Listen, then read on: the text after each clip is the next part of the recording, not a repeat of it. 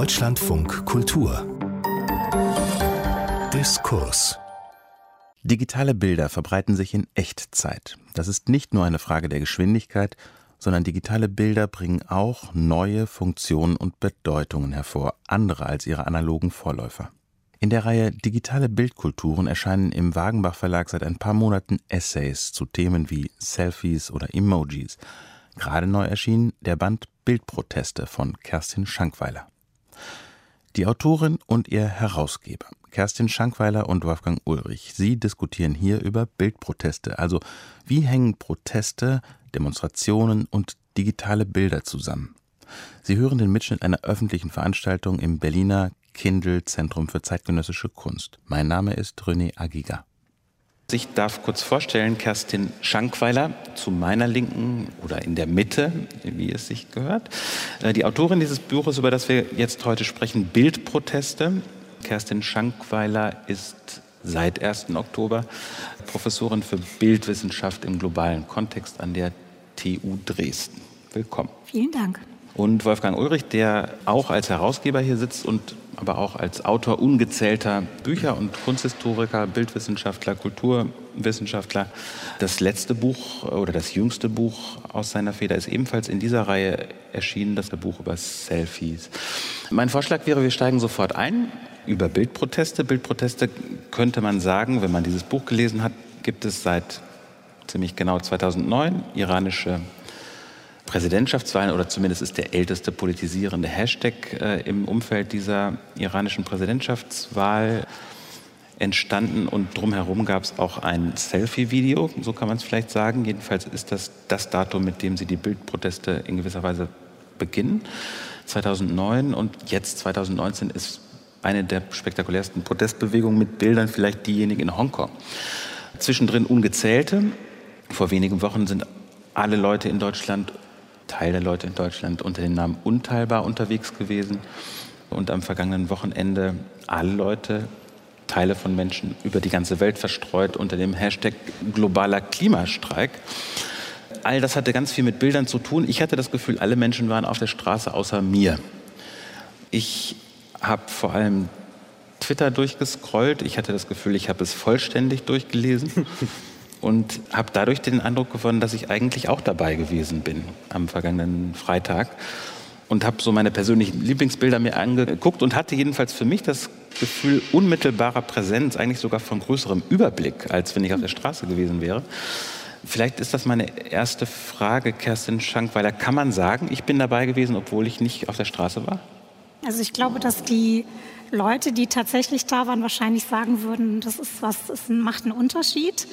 Aber es ist natürlich so, dass heute ein ganz wichtiges Element von aktueller Protestkultur ist, dass die eben sehr stark mediatisiert ist und dass man sehr viele Bilder in den sozialen Netzwerken sehen kann und in so einer Art Augenzeugenschaft zweiter Ordnung auch mit dabei ist, so gesehen.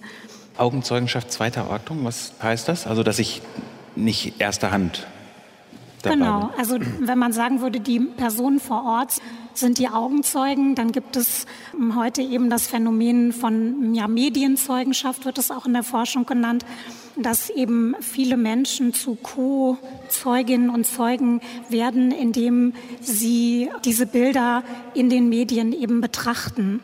Ich diskutiere diese Bilder auch unter dem Stichwort Bildzeugenschaft. Das ist was, was ich mir in, in dem Buch angeschaut habe. Also eine Form von Zeugenschaft mit Bildern, dass die Menschen durch die Omnipräsenz von Handykameras heute in den Protesten eben sehr stark bezeugen, was sie in dem Moment erleben und was sie in dem Moment sehen und ihr Netzwerk von ihrem politischen Aktivismus auch wissen lassen. Vor allem das Stichwort Zeugenschaft halten wir vielleicht kurz mal fest. Mhm. Wolfgang Ulrich, sind Sie dabei gewesen? So dabei wie Sie. Und äh, deshalb würde ich vielleicht auch sagen, könnte noch weitergehen als Kerstin Schankweiler und sagen, es ist nicht nur eine sekundäre Zeugenschaft, die da stattfindet, sondern wir erleben die sozialen Medien als einen fast schon gleichberechtigten zweiten öffentlichen Raum heutzutage. Und äh, sekundäre Zeugenschaft wäre es dann, wenn man nur guckt, was, äh, was posten die anderen, mhm.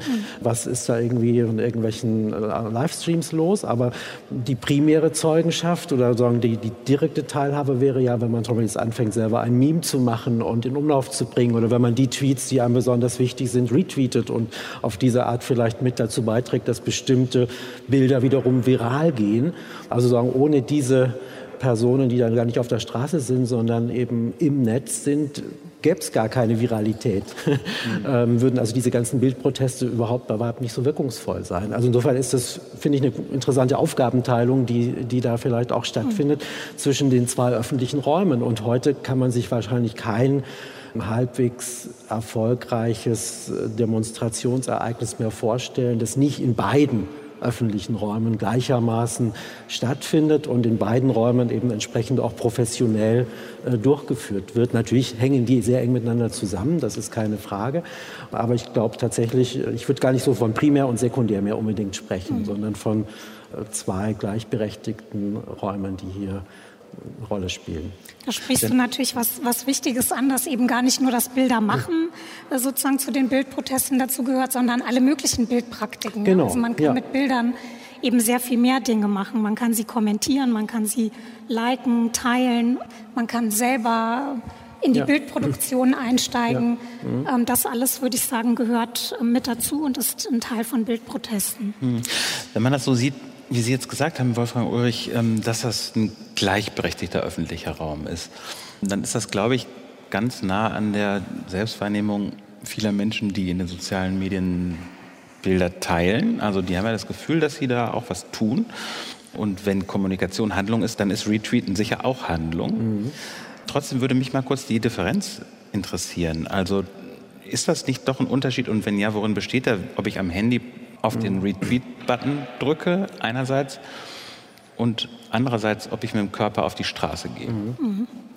Also zum Beispiel für die ägyptische Revolution 2011 war das ein großes Thema. Die wurde ja als Facebook-Revolution bezeichnet und dieser äh, Begriff ist auch sehr stark kritisiert worden.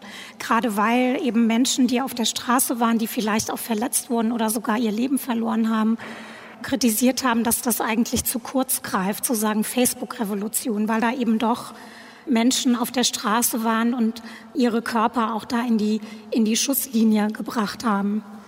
Gleichzeitig ist aber, was Wolfgang gerade schon gesagt hat, ja, man kann auch nicht unbedingt von Hashtag-Aktivismus oder Netzaktivismus sprechen, sondern ich sage immer eher äh, Protest Kulturen im digitalen Zeitalter. Das ist so sehr miteinander verwoben, die analogen und die digitalen äh, Räume, dass das sehr schwer zu trennen ist heutzutage. Sie zitieren unter anderem einen Journalisten, der viel gelesen wird in Amerika, Malcolm Gladwell, mhm. der sinngemäß einen viel geteilten Artikel geschrieben hat, der sinngemäß besagt, äh, die Revolution wird nicht getwittert oder getweetet werden. Ist dessen Argument auch das, was Sie gerade gesagt haben, dass man nicht, ähm, nicht das Risiko eigener Verletzungen oder so eingeht? Oder was ist sein wichtigstes Argument? Also sein Hauptargument ist eigentlich, dass die sozialen Medien auf sehr schwachen Beziehungen beruhen und dass echter Aktivismus aber auf starken Beziehungen ähm, beruht, damit man eben tatsächlich was bewegen kann, das auch nicht nur ja, ein Strohfeuer ist und ganz schnell wieder vorbeigeht. Es geht auch um so eine Nachhaltigkeit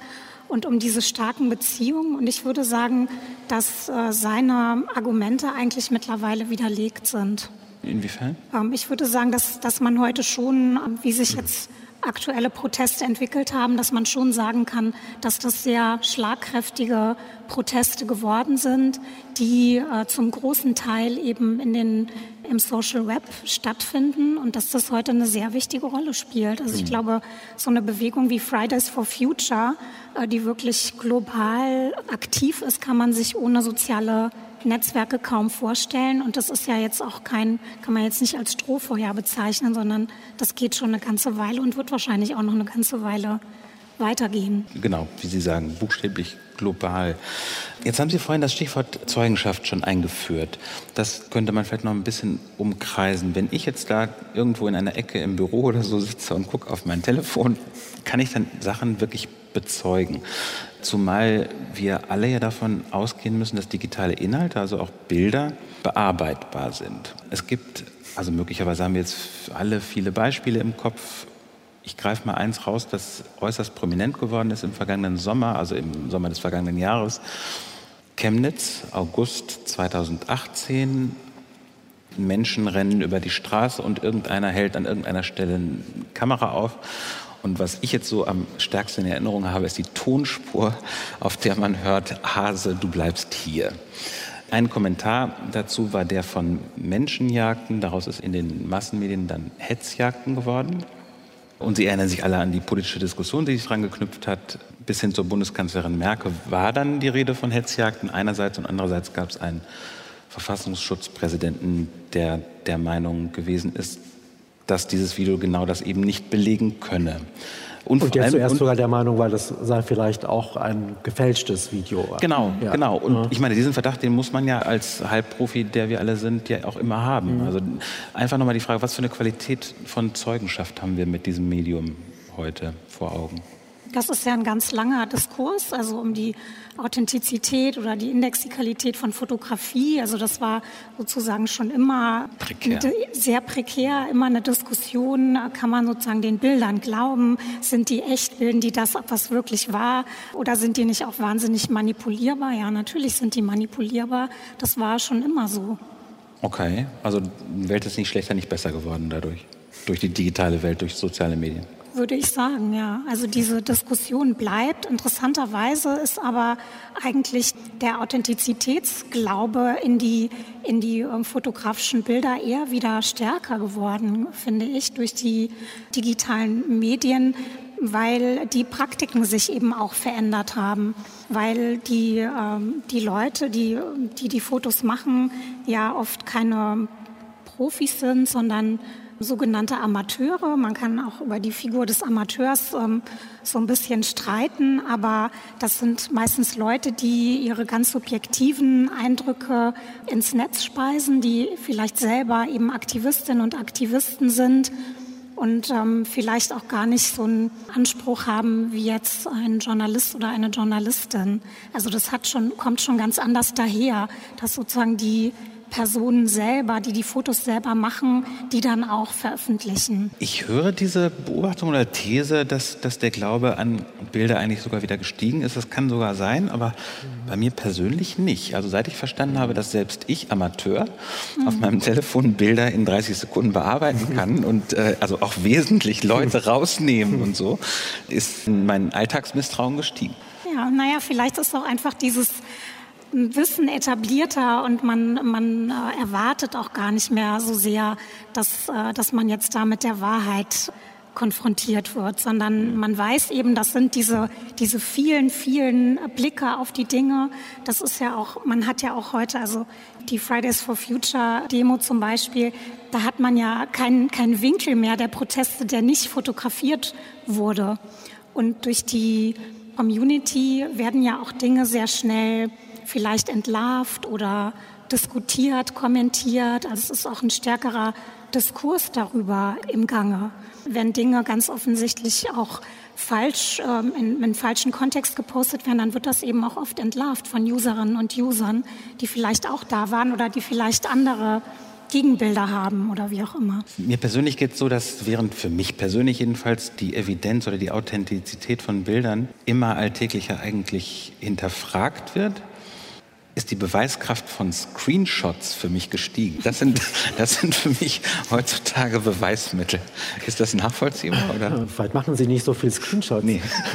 Also die kann man natürlich genauso schnell fälschen wie jedes ja, andere Bild. Das ist völlig paradox. Ähm, aber da hat man vielleicht das Gefühl, dass es noch diese Schnappschussfotografie-Assoziation geht mit dem Screenshot einher. Also etwas, was ganz schnell entstanden ist und insofern einen Moment eingefangen hat und damit sagen, was Authentisches, was Echtes, eben was nicht manipuliertes an. Das stand doch wirklich da. Äh, das stand wirklich da. Aber wir, es gibt schon genug Fälle auch von Screenshots, die sich als gefälscht herausgestellt haben. Also insofern haben die dasselbe Schicksal. Und äh, klar, du hast es angesprochen, das haben wir in der ganzen Bildgeschichte, die Zweifel, ob die Bilder, die was bezeugen sollen, das jetzt wirklich tun.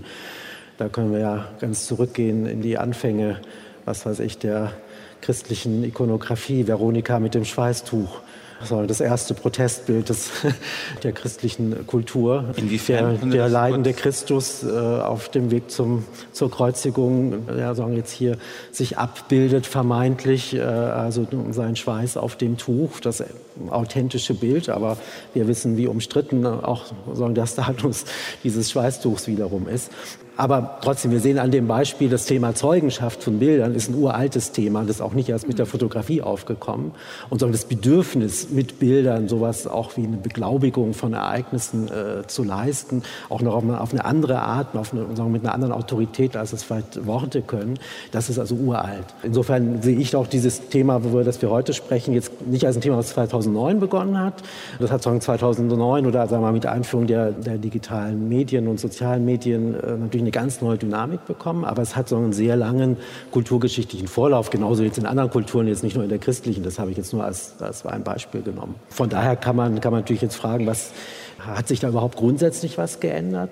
Für mich ist schon die grundsätzlichste Änderung, das klang ja gerade auch schon an, eben die, dass plötzlich sehr viel mehr Menschen die Möglichkeit haben, überhaupt Bilder zu machen und Bilder dann auch publik zu machen.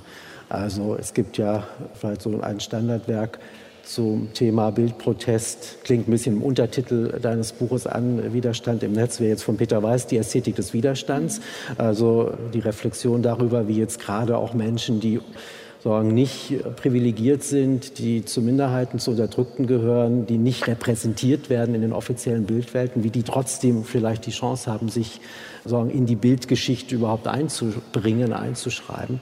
Und da ist noch eine Schlüsselbemerkung in dem Buch von Peter Weiß zu sagen, die äh, sagen, den, den armen Leuten, dem Volk äh, steht kein eigener Reproduktionsapparat zur Verfügung. Und das galt wirklich bis vor zehn Jahren in der gesamten Geschichte sagen, der, der Kultur, äh, dass sagen, viele Menschen gar nicht die Möglichkeit hatten, sich sichtbar zu machen, ihre Haltung sichtbar zu machen oder das eben überhaupt dann auch noch publik zu machen, was sie vielleicht in ein Bild fassen. Und das ist die eigentliche Revolution, die wir haben.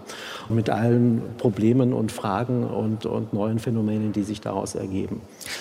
Und dennoch habe ich das Gefühl, dass zu Beginn des Buches Sie sehr schnell klar machen, dass Bildproteste jetzt nicht nur aus einer Richtung kommen, oder? Also nicht nur von unten oder zumindest nicht nur von links.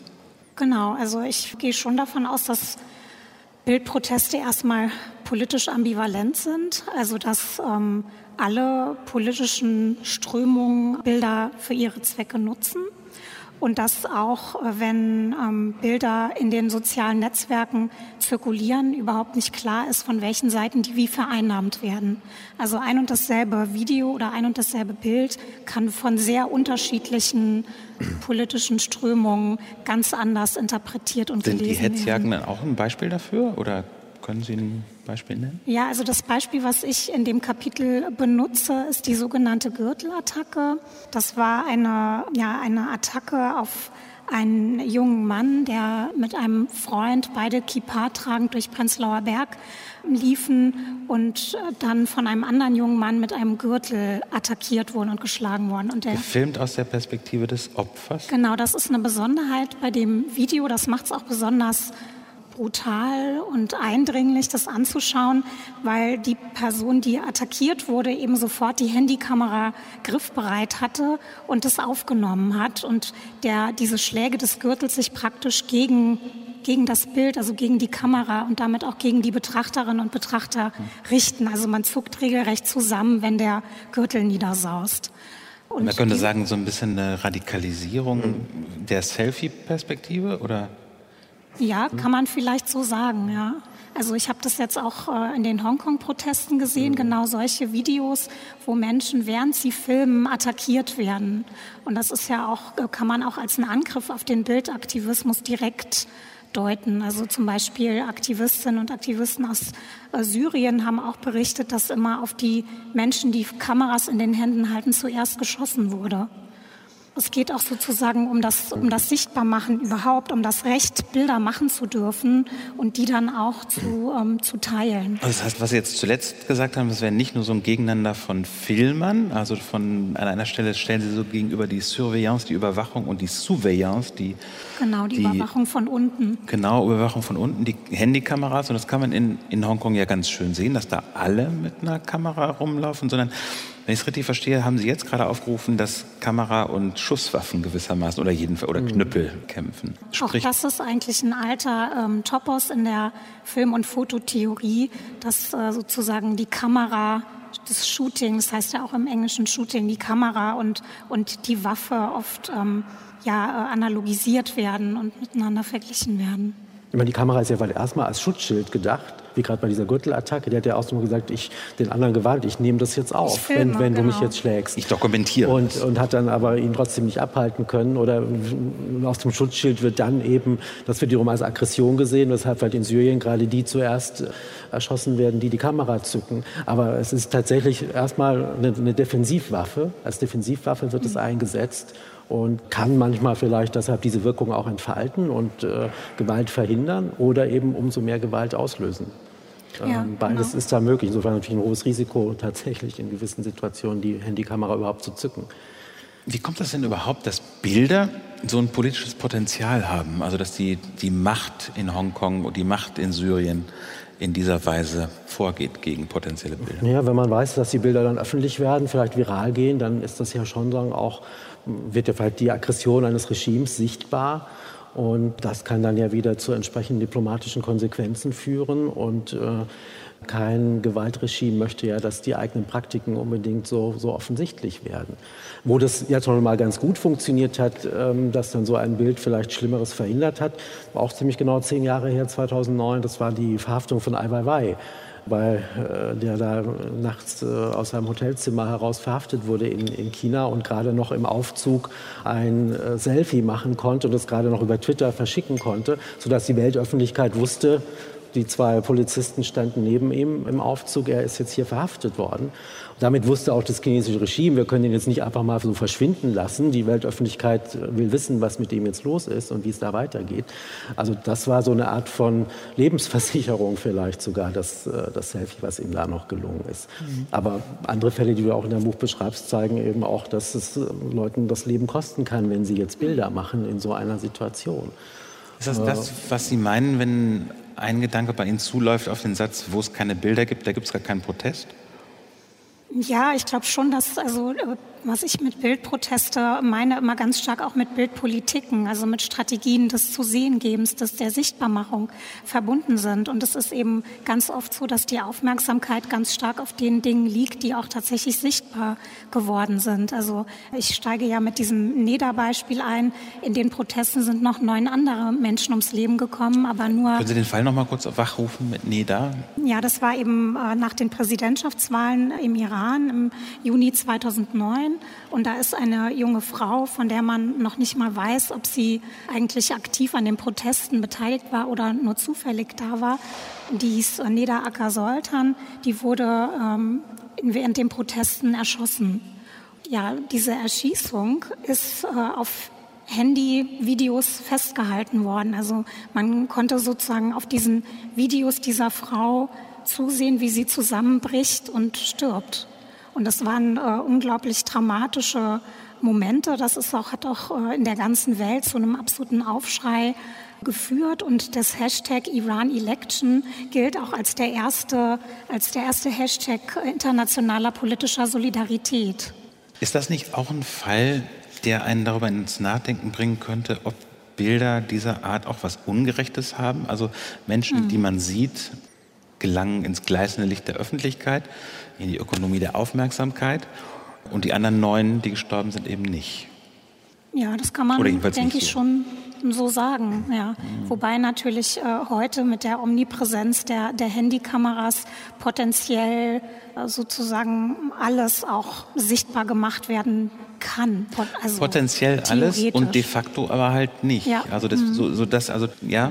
Es hat ja auch eine Ambivalenz. Also natürlich kann man sagen, es ist ungerecht, dass jetzt hier eine äh, prominent wurde posthum und die anderen acht oder neun nicht. Umgekehrt, was ist das für eine Prominenz? Denken wir an den Fall Alan Kurdi zurück, also der syrische Junge, der da ertrunken am am Meeresufer gefunden wurde und ein Bild, das dann auch zum Meme wurde und von allen möglichen Seiten gebraucht und vielleicht auch missbraucht. Also wo ja auch die Angehörigen jetzt das vielleicht nicht so schön finden, dass die Ökonomie der Aufmerksamkeit sich jetzt da voll auf mhm. den toten Jungen richtet. Also das ist eine, ist eine sehr zweischneidige Sache, ob man dann nicht doch lieber der sein will, der, der nicht im Bild diese Prominenz erlangt. Ja, das, das wirft auf jeden Fall sehr viele ethische Fragen ja. auf.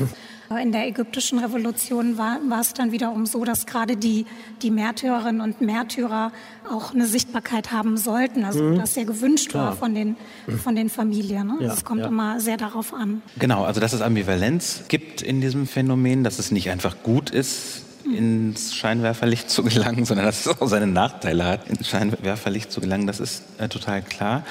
Aber die interessante Frage hier könnte ja sein, ob diese digitalen und Social-Media-Bedingungen da was anders gemacht haben. Also dieses potenzielle Überall von Handys beispielsweise. Und diese ethische Frage, die Sie gerade als solche benannt haben, hat ja auch eine Geschichte. Ne? Autorinnen wie Susan Sonntag oder Judith Butler vielleicht darüber nachgedacht, also wer kommt uns eigentlich nah und warum? Und hat sich mhm. da was geändert durch die Bedingungen von Social Media? Ich würde gar nicht mal sagen, dass sich da grundsätzlich so viel geändert hat. Bestimmte so Ikonografien, Bildmuster, die sehr stark affektiv wirken und sich dann vielleicht auch im, erstmal so im, im Bewusstsein der Rezipienten verselbstständigen. Das gab es natürlich auch früher schon in der ganzen Geschichte der, der Bilder.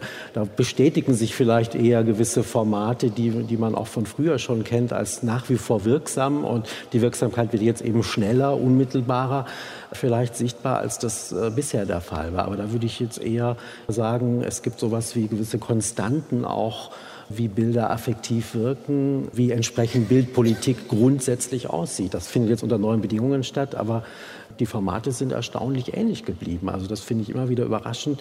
Man jetzt kann so ein Beispiel nehmen aus den letzten Jahrzehnten. In, in dem Buch ist sehr schön dieses Beispiel mit dem Tankman, mhm. das 89 begonnen hat. Dieser Mann, der sich einsam vor die Panzer stellt in Peking mit den Einkaufstüten in der, in der Hand. Und das ist zu so einer Art von Bildmotiv geworden, mit dem heute ganz viele auch Bildprotestbewegungen vielleicht sogar schon gezielt operieren, solche Situationen wiederherzustellen weil sie wissen, dass das besonders wirksam ist. Da wird sichtbar, hier steht die anonyme, brutale Staatsmacht gegen eine unschuldige Minderheit oder gegen ähm, einfach, ist eine große Asymmetrie, eine Waffenungleichheit vorhanden.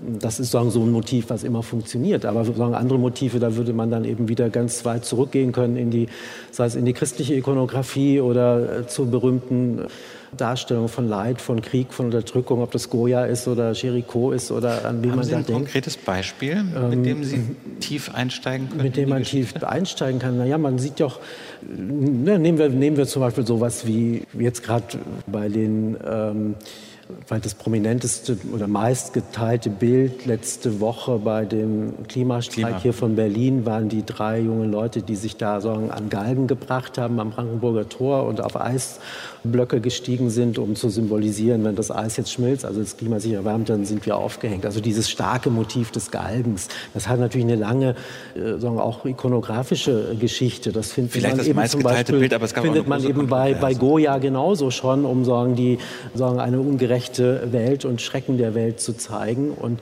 da würde man jetzt äh, sagen, eine Motivgeschichte zeigen können, wo es darum geht, jetzt auch, dass der Galgen vielleicht symbolhaft erstmal nur steht für einen gewaltsamen Tod.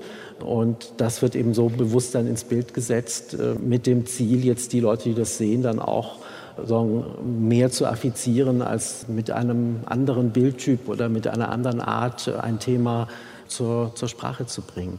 Sie haben Kerstin Schankweiler hier äh, unter anderem unterschieden oder so einzelne Sorten von Bildprotesten mhm. auch klar gemacht. Ne? So Selfie-Bildproteste zum Beispiel oder Protest durch Memes. Können Sie da ein bisschen ähm, erläutern, was das Besondere an der Sorte oder an der, an der Gattung Selfie-Protest, Selfie-Bildprotest ist?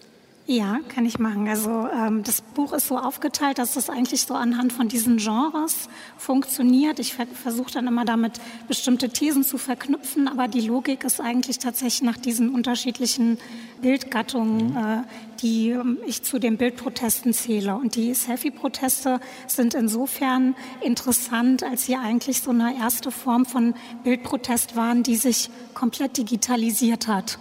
Also wo man die Frage zählt es, wenn man es nur am Bildschirm sieht, war man dann auch dabei, gar nicht mehr greift, weil der ganze Protest nur noch digital stattfindet. Da sind eben Kampagnen, wo dann Menschen sich zu Hause im privaten Wohnzimmer oder wo auch immer fotografieren mit einem Protestschild und dann diese Protest-Selfies posten und das äh, formiert sich dann in den sozialen Netzwerken zu einem virtuellen Protest. Genau, eine Art von Protest, die durchaus Kritik ausgesetzt ist, weil sie auf schwachen Beziehungen beruht oder vergleichsweise bequem ist, aber die andererseits, genau, Sie haben es gesagt, sich großer Beliebtheit äh, erfreut.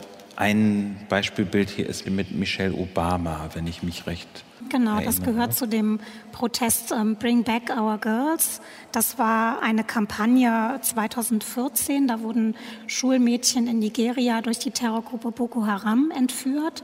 Und dieser Protest startete eigentlich eben auch in Nigeria. Und dieses Bring Back Our Girls ähm, solidarisiert sich eigentlich mit den Müttern der entführten Mädchen. Dann ist es aber sehr schnell zu so einer Kollektivierungsformel geworden und hat sich dann vor allem in den USA auch sehr stark verbreitet. Da haben eben dann auch viele Prominente mitgemacht. Deswegen ist es auch ein sehr bekannter Protest geworden. Und das bekannteste Protestselfie ist tatsächlich das von Michelle Obama, die sich an der Kampagne beteiligt hat. Es hat allerdings auch wieder so eine Ambivalenz oder eine Schattenseite, weil das natürlich auch kritisiert wurde. Also nigerianische, eine nigerianische Journalistin hat geschrieben, die Kampagne sei regelrecht von den USA gekapert worden. Wie funktioniert Protest durch Memes? Spricht man Memes Memes aus oder anders? Mhm. Geht Memes oder ah? Meme okay. auf Deutsch, aber Memes. ähm, genau, also die Meme-Kultur ist ja sowieso ähm, in den sozialen Medien allgegenwärtig. Meme sind Bild, ja, Bildideen, die sich viral verbreiten oder das können auch, müssen gar nicht unbedingt Bilder sein, es sind einfach Internetphänomene, ja, die von ähm, allen möglichen Userinnen und Usern eben verbreitet werden können und die auch oft mit kleinen Veränderungen, also Wiederholung, Parodien, Remixen und so weiter funktionieren. Und die spielen eben auch vor allem in, den, in der politischen Kultur eine wichtige Rolle. Also es wird auch regelrecht von Meme Wars gesprochen, also von Meme-Kriegen. Ich habe im Buch geschrieben, die sind die Protestplakate von heute oder sie können als die Protestplakate von heute fungieren, weil äh, gerade die ähm, Bilder, also das, was sehr bekannt ist, sind eben relativ einfache Grafiken, Bilder mit wenig Text. Die sind sehr eingängig und funktionieren wie Plakate, wenn man so möchte. Aber es gibt auch die Diskussion, ob das sogar die Kriegswaffen, zeitgenössische Kriegswaffen sind. Also die spielen tatsächlich eine große Rolle in heutigen ähm, politischen Diskussionen. Kriegswaffen? Memes als Kriegswaffen?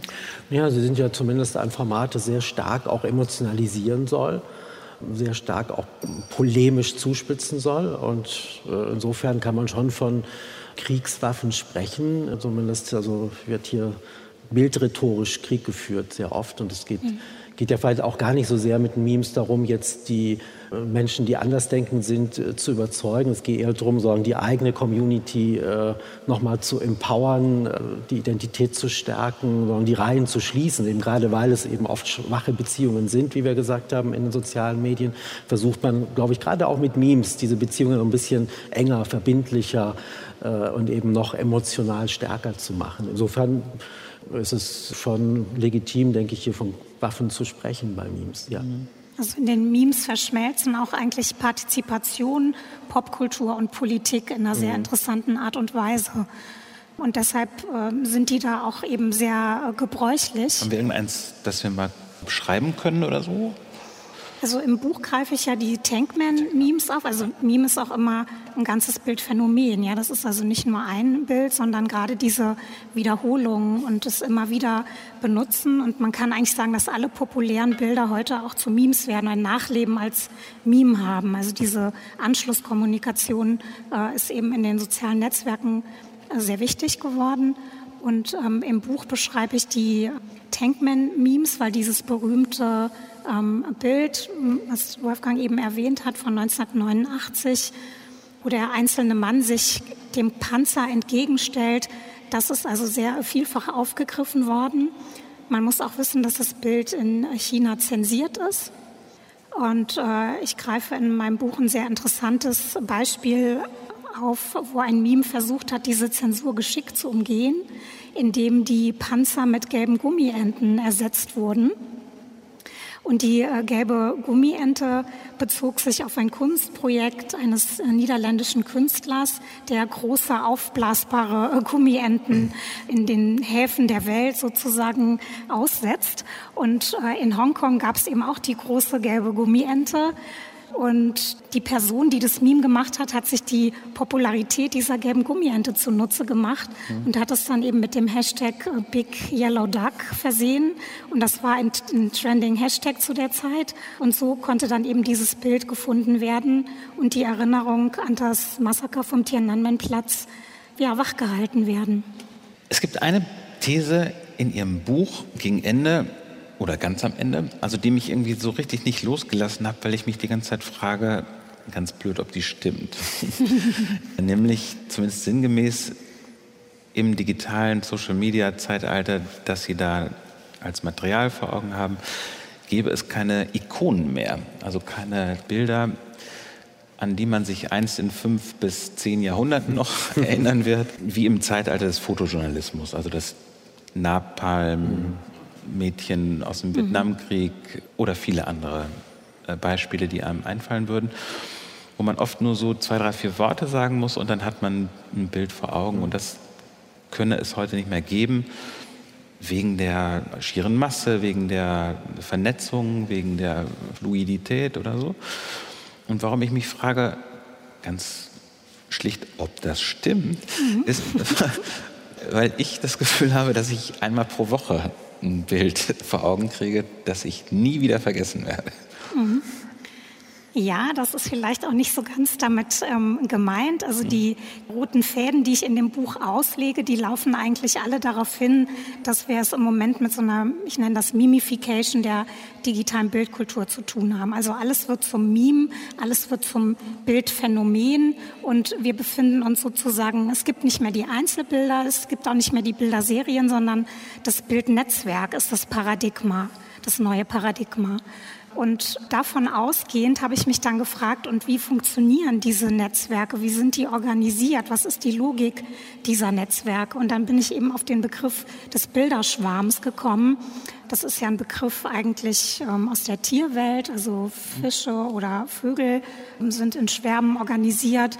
Und das wird aber für die Internetkultur ähm, viel angewendet. Da ist dann von Schwarmintelligenz zum Beispiel die Rede, aber auch durchaus negativ dass der Schwarm gar keine politische Durchschlagkraft haben kann, weil er eben führerlos ist. Also im Schwarm gibt es keinen, keinen Anführer mehr. Es ist eine andere Form von einer direkten Kommunikation zwischen den einzelnen Mitgliedern des Schwarms. Und ich habe versucht, diese Idee auf Bilder zu übertragen und zu überlegen, was das jetzt für die Bilder eigentlich heißt. Und ich würde auch nicht sagen, dass es keine Ikonen mehr gibt, aber es gibt Jeden keine Tag. singulären Ikonen mehr. Ja, sondern wir haben es heute eben eher mit generischen Ikonen zu tun. Das ist eine Unterscheidung von einem Medienwissenschaftler, der heißt ähm, David Perlmutter, der hat unterschieden zwischen singulären Ikonen und generischen Ikonen, also Ikonen, wo die Motive wieder auftauchen, aber wo die Orte, die Personen, die Zeit und so weiter, wo das alles wechseln kann. Und mit der Mimification der Bildkultur haben wir eigentlich genau das. Also alle Ikonen werden eigentlich sofort generisch, werden zum Genre, wenn man so will. Und also das meine ich mit dem Beispiel von heute tatsächlich, das mir einfällt, dass, also mit dem ich heute ins Bett gehen werde, ein Bild. Also jetzt vor Augen Greta Thun oder Thunberg und Donald Trump. Ein bewegtes Bild und man hängt so fest an dem Blick, den Greta auf Donald wirft. Hat zumindest also in, in der Epoche in der Epoche des Fotojournalismus hätte das das Potenzial möglicherweise zur Ikone. Zumindest wird es bei mir drei, vier Tage den Gedächtnishaushalt prägen. Ja. Können Sie daran vielleicht an dem Beispiel oder einem anderen Beispiel zeigen, was Sie dann mit Vernetzung meinen oder mit das Bildnetzwerk ist eigentlich also das Paradigma? Ich bin mir ganz sicher, dass es bereits morgen oder wahrscheinlich schon heute, heute. zahlreiche heute. Memes gibt, zu, dem, zu dem Video, zu diesem Schnipsel. Das Bild ist schon sehr alt, ungefähr 24 Stunden. Ja. Und das ist eben genau das, was passiert. Ja, alle Bilder, die äh, populär sind, die sehr oft geteilt werden, die viral gehen, die werden sofort hundert- und tausendfach aufgegriffen mhm. und leben dann als Bildphänomen fort. Und das ist eben was anderes als die singuläre Medienikone im Zeitalter des Fotojournalismus. Mhm. Man kann sagen, früher gab es Bildikonen, weil die Bilder noch sehr schwerfällig waren. Es war sagen, sehr mühsam, sie überhaupt zu verändern.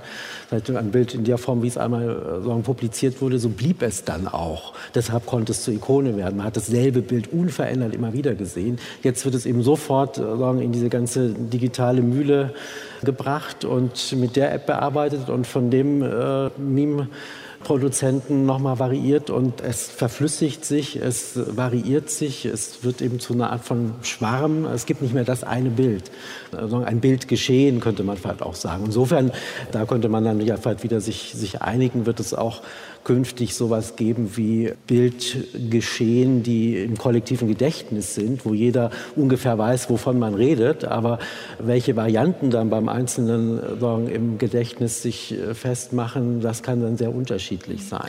Und könnte man nicht auch sagen, dass sogar diese Dynamisierung von Ikonen, dass die auch schon älter ist, zum Beispiel bei Andy Warhol passiert ist, mhm. also dass der auch schon Ikonen zum Tanzen gebracht hat? Selbstverständlich ist das älter und natürlich das ganze Prinzip ist älter. Es gibt ja sagen, die berühmte äh, Forschung von Abby Warburg, äh, der versucht hat, Pathosformeln, äh, also sagen, auch Bildmuster zu identifizieren, die immer wiederkehren, die sollen in Varianten wieder aufkehren. Also auch da haben wir im Grunde, sehen wir schon in der Kunstgeschichte von vor 100 Jahren mal zumindest die Idee, das Bild nicht als etwas Statisches, sondern als etwas Dynamisches zu begreifen. Warburg war seiner Zeit in gewisser Weise hier weit voraus. Ähm, und jetzt sagen, wird so eine Theorie oder so ein, ein dynamischer Bildbegriff erst äh, völlig plausibel bei dem, was wir jetzt in der digitalen Bildwelt erleben. Hm, also ich habe jetzt gedacht, das wäre was Neues. Ich dachte, die 60er könnten alt sein, jetzt kommen Sie mit Avivar. Ja, die Theorie war schon weit voraus. Aber in der Bildpraxis äh, glaube ich tatsächlich, dass wir erst jetzt mit der digitalen Welt äh, es geschafft haben, den Bildern so diese Art von Beweglichkeit zu geben, dass man sagen kann, so, das statische, singuläre Bild gibt es eigentlich nicht mehr. Und so, man kann sogar sagen, je erfolgreicher ein Bild ist, je stärker es früher vielleicht die statische Bildikone gewesen, äh, geworden wäre, umso mehr wird es heute ein Bildereignis sein, was tausendfach variiert wird und immer wieder überlagert und neu interpretiert wird, sondern in der hundertsten Coverversion nochmal irgendwo auftaucht, sodass keiner mehr sagen kann, das ist das eigentliche Bild im Singular und statisch das ist eine ganz andere Art eigentlich dann auch von Bildlichkeit tatsächlich. Das ist auch viel stärker in der Alltagskultur verankert. Das kann ja heute sozusagen fast jeder machen. In der Geschichte der Kunst gibt es natürlich schon ganz lange Sogar auch diese ich, ganzen wenn ich geschickter wäre. diese ganzen Aneignungsstrategien. Mhm. Aber heute ist es so stark verbreitet. Das ist schon, das ist dann der Unterschied. Und ich kann äh, Ihren Zweifel hinsichtlich der nicht mehr vorhandenen Bildikonen auch sehr gut verstehen. Das ist wirklich ein Thema, das mich auch äh, selber wahnsinnig umtreibt. Denn äh, große Teile meines Buches verfolgen ja eigentlich gerade diese eine Ikone auch mit dem Tankman. Und auch da würde ich sagen, hat es so eine ganz starke Ambivalenz. Nämlich, dass der Bilderpool gleichzeitig limitiert wird und sich erweitert. Also das ist eigentlich mhm. wirklich eine, ein interessantes Paradox. Erweitert, weil mehr Sachen vor die Linsen kommen? Ja, und weil es plötzlich sozusagen diese ganz viele Tankmans gibt und es gibt eben auch den Egyptian Tankman, ja, oder also durch diese, ja, das ist eine Erweiterung und gleichzeitig aber auch eine Bestärkung des Kanons. Also das ist eine sozusagen so eine Doppelbewegung. Eine mhm. Ja. Gibt es eine spezifische feministische Sorte des Bildprotests? Darüber hat ja Anne-Kathrin ganz ausführlich geschrieben. Ja, aber natürlich gibt es auch sehr viel feministische Bildproteste. Ich finde aber ganz interessant, dass gerade die MeToo-Bewegung fast bildlos abgelaufen ist. Das war wirklich sehr, sehr auffällig.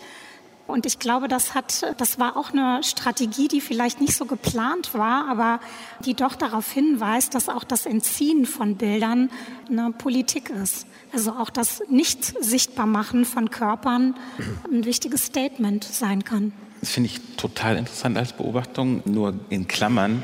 Ich glaube, das Gleiche könnte man für die MeToo-Bewegung mit TWO sagen. Also auch die mhm. ist Text akzentuiert und weniger Bild und wahrscheinlich, also jetzt genau, wahrscheinlich anschließend ähm, an das, was Sie gerade sagten, als Hypothese, um die dominante Form von Bildern oder Weise, Sachen zu verbildlichen, zu unterbrechen. Mhm. Oder? Ja, oder jetzt gerade bei der MeToo-Bewegung ging es ja auch um, um Vorfälle, die nicht im Öffentlichen stattgefunden haben, die sorgen im verborgenen im Raum stattgefunden haben, auf dem privaten Raum stattgefunden haben, wo es also auch keine Bilder gibt, wo es diese Art von Zeugenschaft nicht gibt, wo aber dann so nachträglich versucht werden muss, zumindest mit Worten, das doch dem eine Präsenz zu geben. Also äh, wo man es aber von vornherein mit Phänomenen zu tun hat, die vielleicht ja auch gerade nur passieren konnten in dem Ausmaß, weil sie sorgen nicht öffentlich waren, weil sie nicht sichtbar wurden. Und das spiegelt sich eigentlich darin nur nochmal, sagen auch die, die Orte, an denen das stattfand, worüber da berichtet wird. Vielleicht meinerseits als Vorschlag für eine kleine Schlussrunde. Wie unterscheidet sich denn Bildprotest, Bildproteste von Sachen, die man in Textform artikuliert? Also was ist das Besondere im Unterschied zum Text? Vielleicht Wolfgang Ulrich zunächst. Ja, wir haben jetzt schon oft gesprochen, auch über die affektiven Qualitäten von Bildern, dass sie sagen, sehr unmittelbar sehr direkt, auch sehr stark wirken können, mit allen Gefahren, die damit auch verbunden sind. Aber das haben sie sicher Texten erstmal auch voraus, wo man eine bestimmte Zeit braucht, bis man das überhaupt gelesen hat, bis man das vielleicht verstanden hat, bis die inneren Bilder auch vielleicht halb so stark nur sind, wie das, was vielleicht ein, ein äußeres Bild einem an Affekten erstmal auch ent, entlocken kann. Und insofern ist natürlich jede Art von Protestbewegung, die sehr stark auch darauf angewiesen ist, jetzt, dass Affekte sich fortpflanzen, dass mehr Leute von einem Thema erfasst werden, auf Bilder angewiesen. Um nochmal vielleicht kurz darauf zurückzukommen, sowas wie die viele Religionen, gerade die christliche Religion, glaube ich, hätte ihre langanhaltende Macht äh, nicht so entfalten können, wenn am Ursprung dieser Religion sagen nicht ein Protestbild stünde, nämlich Christus am Kreuz. Also wo ja auch gezeigt wird, im Grunde da ist jemand Unrecht geschehen und sagen, dieses äh, Leid, was da passiert ist, sollte sagen, Mitleid erwecken und damit viele Menschen mobilisieren, sollte natürlich auch allen Menschen, die sich selber in einer unterdrückten Position fühlen, so eine Identifikationsfigur geben. Also man sieht, Religionen zum Beispiel haben immer schon stark gearbeitet mit solchen Formen des Bildprotestes und haben damit ihre Anhängerschaft wesentlich auch gewonnen und über lange Zeit halten können.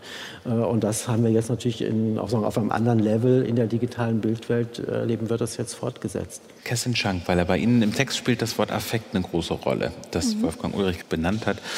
Ist das so, dass Bilder eher auf Affekte setzen als Text? Ich würde nicht sagen eher darauf setzen, aber die haben schon eine starke Prägnanz und können eben sehr stark emotionalisieren. Und vielleicht das Bewegtbild sogar noch mehr als das Standbild. In der Werbung sagt man immer, die Bewegtbilder performen besser. Und wir sehen ja auch im Moment einen ganz starken Trend zum Bewegtbild. Also überhaupt ist die Kommunikation viel visueller geworden. Viele soziale Netzwerke setzen ja mittlerweile auch ganz stark auf Bilder, fast ausschließlich auf Bilder und äh, aber auch immer mehr auf Bewegtbilder. Ja, auch, auch in der Alltagskommunikation sind Emojis ja nicht mehr genug, sondern ich muss eigentlich ein, mhm. ja. ein sich bewegendes GIF einfügen, mhm. um, genau. um genau auf den Punkt zu bringen, was ich sagen will.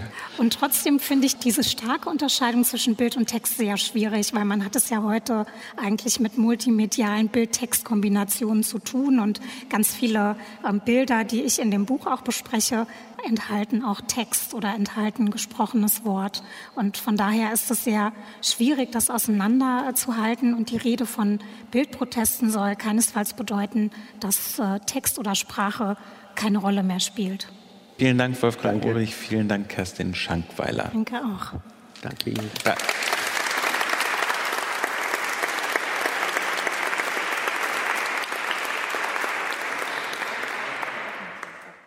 Sie hörten den Mitschnitt der Veranstaltung Digitale Bildkulturen Bildproteste, die im Kindle, dem Zentrum für zeitgenössische Kunst in Berlin stattfand.